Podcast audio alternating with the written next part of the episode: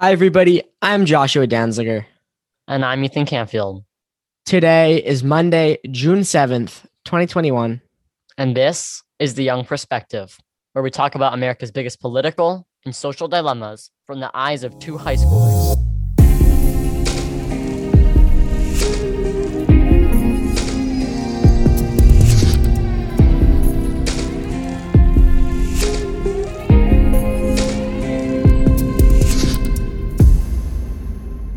Welcome back, everybody, to another episode of The Young Perspective.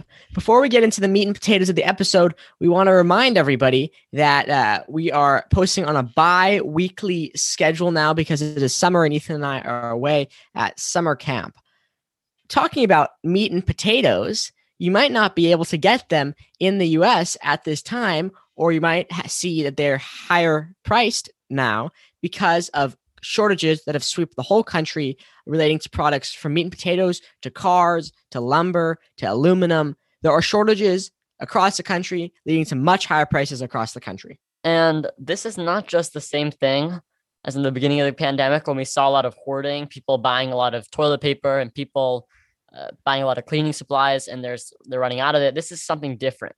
This goes back not to the front end where we see the people, the consumers buying things. This goes back to really the back end, the, the source. It comes down to where these products are being made and the whole idea of supply chains. So, right now, some of the biggest shortages are semiconductors, uh, which are in most electronics. They're in the microphones that we're recording on now, or in the computers. They're in everything. They're in our phones. Most semiconductors are from China or Taiwan. Um, so we cannot import them at this time, and they cannot make enough of them at this time to to fulfill consumer demand. So we have seen shortages. Um, that's why companies like Ford have not been able to produce as many cars as they would have liked because they can't get the, the, the semiconductors. And that's also why we're not going to see a new phone from Samsung this year. That's why we you still can't get a PS5. It's very hard to get because there's just there's just not enough parts to go around. Yeah, and this is really seen in all aspects of the electronics industry. But this is also seen and not just semiconductors, but other things like we said with food. I was at a restaurant the other night. My dad wanted a crab salad, but the waiter said we actually don't sell the crab salad anymore because we can't really get crab for a cheap price anymore. It's gone up by like double the price because there just aren't shipping it as much. And so it wouldn't really be fair for us to charge you twice now. But it really shows that everything is in high demand but actually getting it is really unobtainable anymore at the amount we used to get it at. So, so what is the reasoning for all these shortages? What is the triggering event? Well, it comes down to COVID. So, obviously, as we said, the pandemic hit really hard. This is the main cause of all of these shortages. It forced the US to really increase all of our imports because we couldn't make anything. Everyone was in lockdown. We couldn't, you know, manufacture our products like we used to. So we had to really import from places like China and across the world to get all of our goods and products. And this really put a lot of increase and tension on our ports. Now there were way more ships trying to come in to places like LA and California, but there weren't actually room for these ships to dock. There were ships, really like dozens of them. You can see dozens of ships uh, in these waters surrounding the ports that are just kind of at flow and are actually not docked yet. They're waiting to actually get in the actual port and unload, but they don't have room for them right now. So there are ships really waiting weeks at a time to get in. That's like almost the length of the entire time to travel across from Japan to the US. It's just waiting in the bay to actually unload. And ports are so, so um, pressed for time now. They're trying to get chips in as quickly as possible that they don't have the time to reload many empty containers onto the ships. So uh, the U.S. only exports 40 containers to back to Asia for every 100 containers imported. So now the the the the, ports say we're going to put empty containers back into these ships. What's the point? So they're, they're not reloading the containers uh, back to these ships, and then back in Asia they don't have enough the containers because they can't get them from from the U.S. ports. Now there's a t- uh, global container shortage and has caused the the price of containers to go up like double. Right, and in these ships that are just sitting there, there's those are where your goods are. They're just sitting there and they're wasting away. So what ends up happening is that goods that are perishable maybe end up going bad, or things that aren't perishable still can't get to you because they're actually there, but they're not really there. They're just waiting. And so you can't actually get out the hands, get your hands on what you actually want. And this has caused prices to increase by crazy amounts, really in every aspect of our lives. COVID was obviously the triggering event for all of this, right? It caused more demand. Um, it causes people, you know, wood is up 250%, lumber. It causes people, you know, people want to build new houses, people want to renovate, they need all that wood. That's an example of increased demand. That's the triggering event. But all these short- shortages that we're seeing represent vulnerabilities in the system that, that the global supply chain runs on. Right. The system that our world runs on has a lot of problems. It's very vulnerable it doesn't take into account for natural disasters like COVID or trade wars or strikes and other natural disasters like a earthquake or a tsunami. It doesn't take into account for these a lot of the time. And that and when these events hit, that's when we have huge problems. So the global supply chain, the majority of manufacturing around the world works on a system called just in time manufacturing. And this means that a, a, product is made right when it is needed. And it arrives at the factory to be needed and made into another product right when it is needing needed. So, for example, if you if a piece of sheet metal that is going to be made into a car door, it arrives at the car door factory the day that it's going to be pressed and made into a car door, and then it arrives at the final assembly line to be put on the car. That door is to be put on the car. Arrives at the final assembly line on the day it's going to be put onto the car. So it's a very specific system where things always have to arrive at a perfect time. And the reason everything works this way is to save the most amount of money. Companies don't want to be stockpiling all this product because that just causes extra money. And a lot of the time, if there's not enough demand for the, the stockpiled product, it causes them to lose money. So companies want to to make what they're using and, and, and use what they make. And the way they do that is by making something and immediately shipping it off to be sold. Yeah, exactly.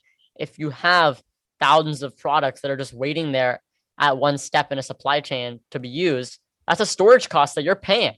And so basically, just in time manufacturing eliminates all real storage costs uh, to the best of its ability. And this was actually created by Toyota. The car manufacturer in Japan adopted this idea and basically said that this makes sense. This will save us a lot of profits. And it worked really well for them. And this has been done since the 60s, the 50s, maybe. But it's been a while. It's been there for a while, and it's actually attracted everyone across the world, not even just in car manufacturing, but also in other industries. And it's now used as one of the main forms of manufacturing. So it's now in use across the world. But other companies that are not Toyota are using it in reckless ways. Toyota really thought about it and thought, how do we use this? How do we use it in an efficient way, in a safe way? Does it really make sense for our company? Does it make sense for our environment? But other companies aren't thinking about that. They just see the initial profits and say, I'm buying into this. They're not thinking down the road when there is a supply chain storage, when there's a supply chain disruption, and they now have no access to the parts. There's no stockpile anymore, so they can't get the actual things that they need. So what happens is uh, you have all these companies around the world. They take the Toyota's plan. It's called the Toyota Production Plan, and they implement it in their factories. But what they they focus on is using just-in-time manufacturing to the best of their abilities. They make it exactly just-in-time manufacturing to save the most amount of, amount of money in the short term so they can please uh, shareholders, right? So they, they save the most amount of money and that's how they increase their profits. But when they don't have so stockpiles, a disruption comes like COVID and Ford didn't have semiconductors stocked up. Well, they couldn't receive semiconductors from Asia. What they couldn't they couldn't keep producing cars because they had no stockpile. The balance in a just-in-time manufacturing system is balancing efficiency that just in time manufacturing gives you and reliability. Because when you have a disruption, you don't want it to shut down your whole operation. You want your, your operation to be reliable and you want it to be resilient. Right. And so Toyota implemented this efficiently because back a few years ago, they got hit by a huge earthquake and this destroyed a lot of their facilities and they realized that some things they were okay with. There were a lot of plastics that they were still able to recover and find, and they were okay with not having that right away during this disaster. But things like semiconductors that were hard to come across, they actually suffer from. So they decided that there were certain things that maybe weren't created so equally in the supply chain and that they needed more. So they started stockpiling things like semiconductors to have a few months uh, worth of. And that way, if there was some sort of natural disaster or some sort of event that blocked their supply chains, they would still be okay. And so now during this pandemic, they've done pretty well and they've actually been able to use their semiconductors that they had in the stock, stockpile to survive in this supply chain disruption. What's interesting about just in time manufacturing is that it doesn't work the same for each supplier. You know, if you're making a car, you're going to have certain suppliers, like Ethan said, that are going to be reliable. So if there's a disruption and uh, you know COVID disrupts plastic production, well, plastic production is something that can be picked up very, very, very quickly. That is something that that can can stop one day and pick up the next day. So it, it won't be a real big disruption because a couple days later you'll start back up again. But semiconductor production is something that takes months and months and months. So a couple days of disruption in, in the semiconductor factories can cause months and months and months of delays.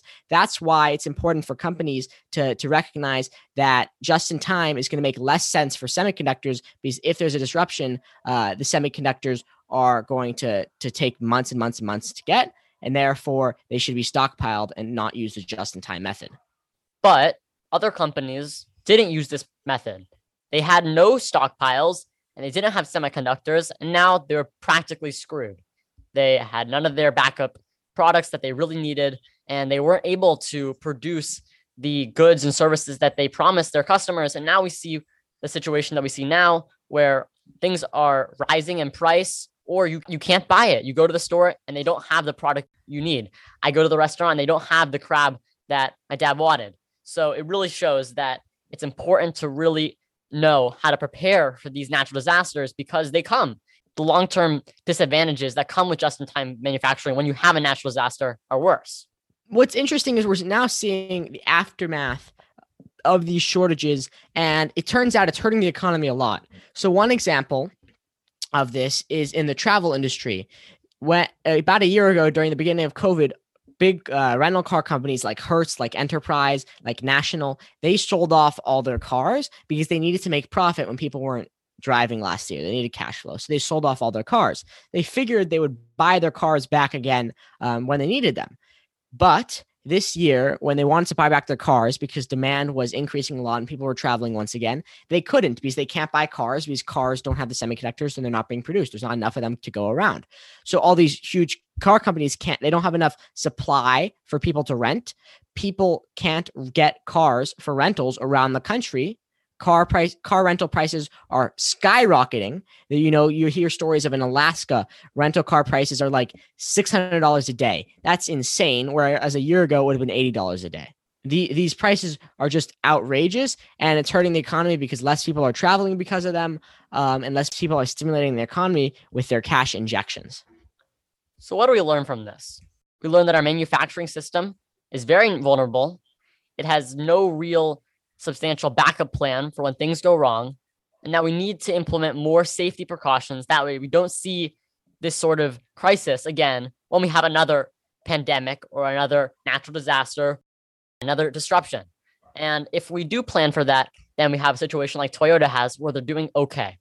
Thank you, everybody, for listening. This concludes this week's episode of The Young Perspective. You can find more of us at theyoungperspective.net email us at ejtheyoungperspective at gmail.com. And you can find our Instagram at the underscore young underscore perspective. Remember, everybody, we're away for the summer, so we post bi weekly. Thank you, everybody, for listening. And remember, this was the Young Perspective.